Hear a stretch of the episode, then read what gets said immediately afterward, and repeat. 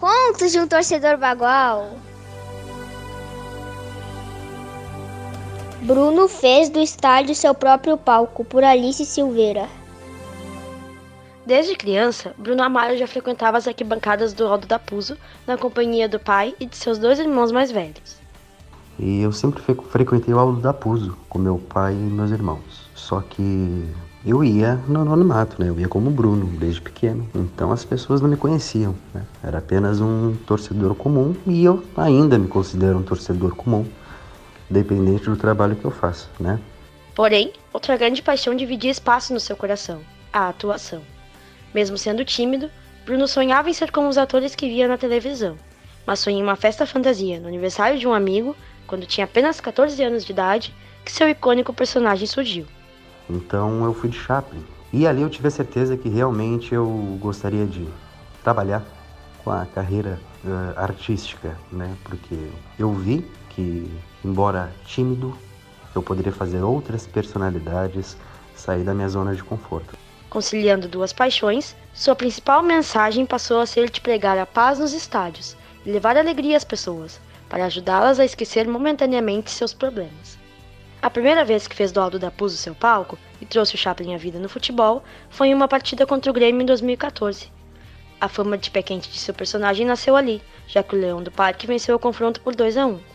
Sua presença no estádio viralizou, levando-o rapidamente a se tornar conhecido como o Chaplin do São Paulo, e dois anos depois foi aprovado na seleção para integrar o grupo de teatro Sobrinhos de Shakespeare. Durante o ano de 2016, Bruno pensou: Eu pensei assim, eu preciso propagar mensagem de paz nos estádios. Como é que eu faço isso? Eu preciso fazer com que o público conheça o Bruno Amaro e conheça o meu trabalho. Como é que eu faço isso?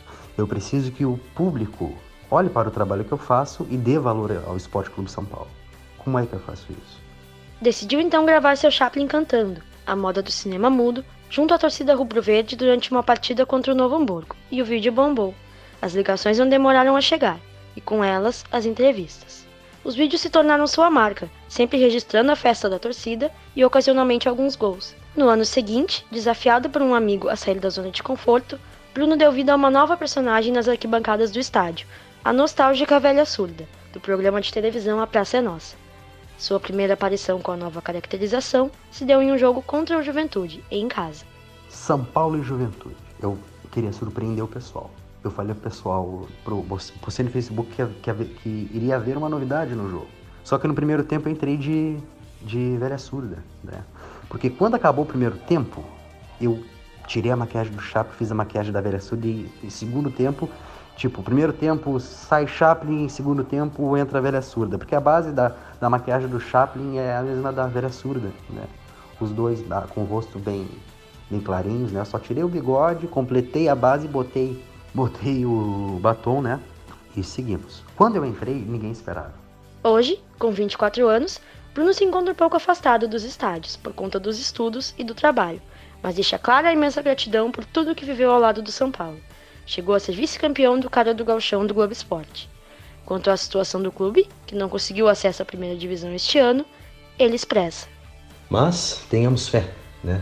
Tenhamos fé para que tudo dê certo e que possamos também contar com novos investidores, que é o que o Esporte Clube São Paulo precisa.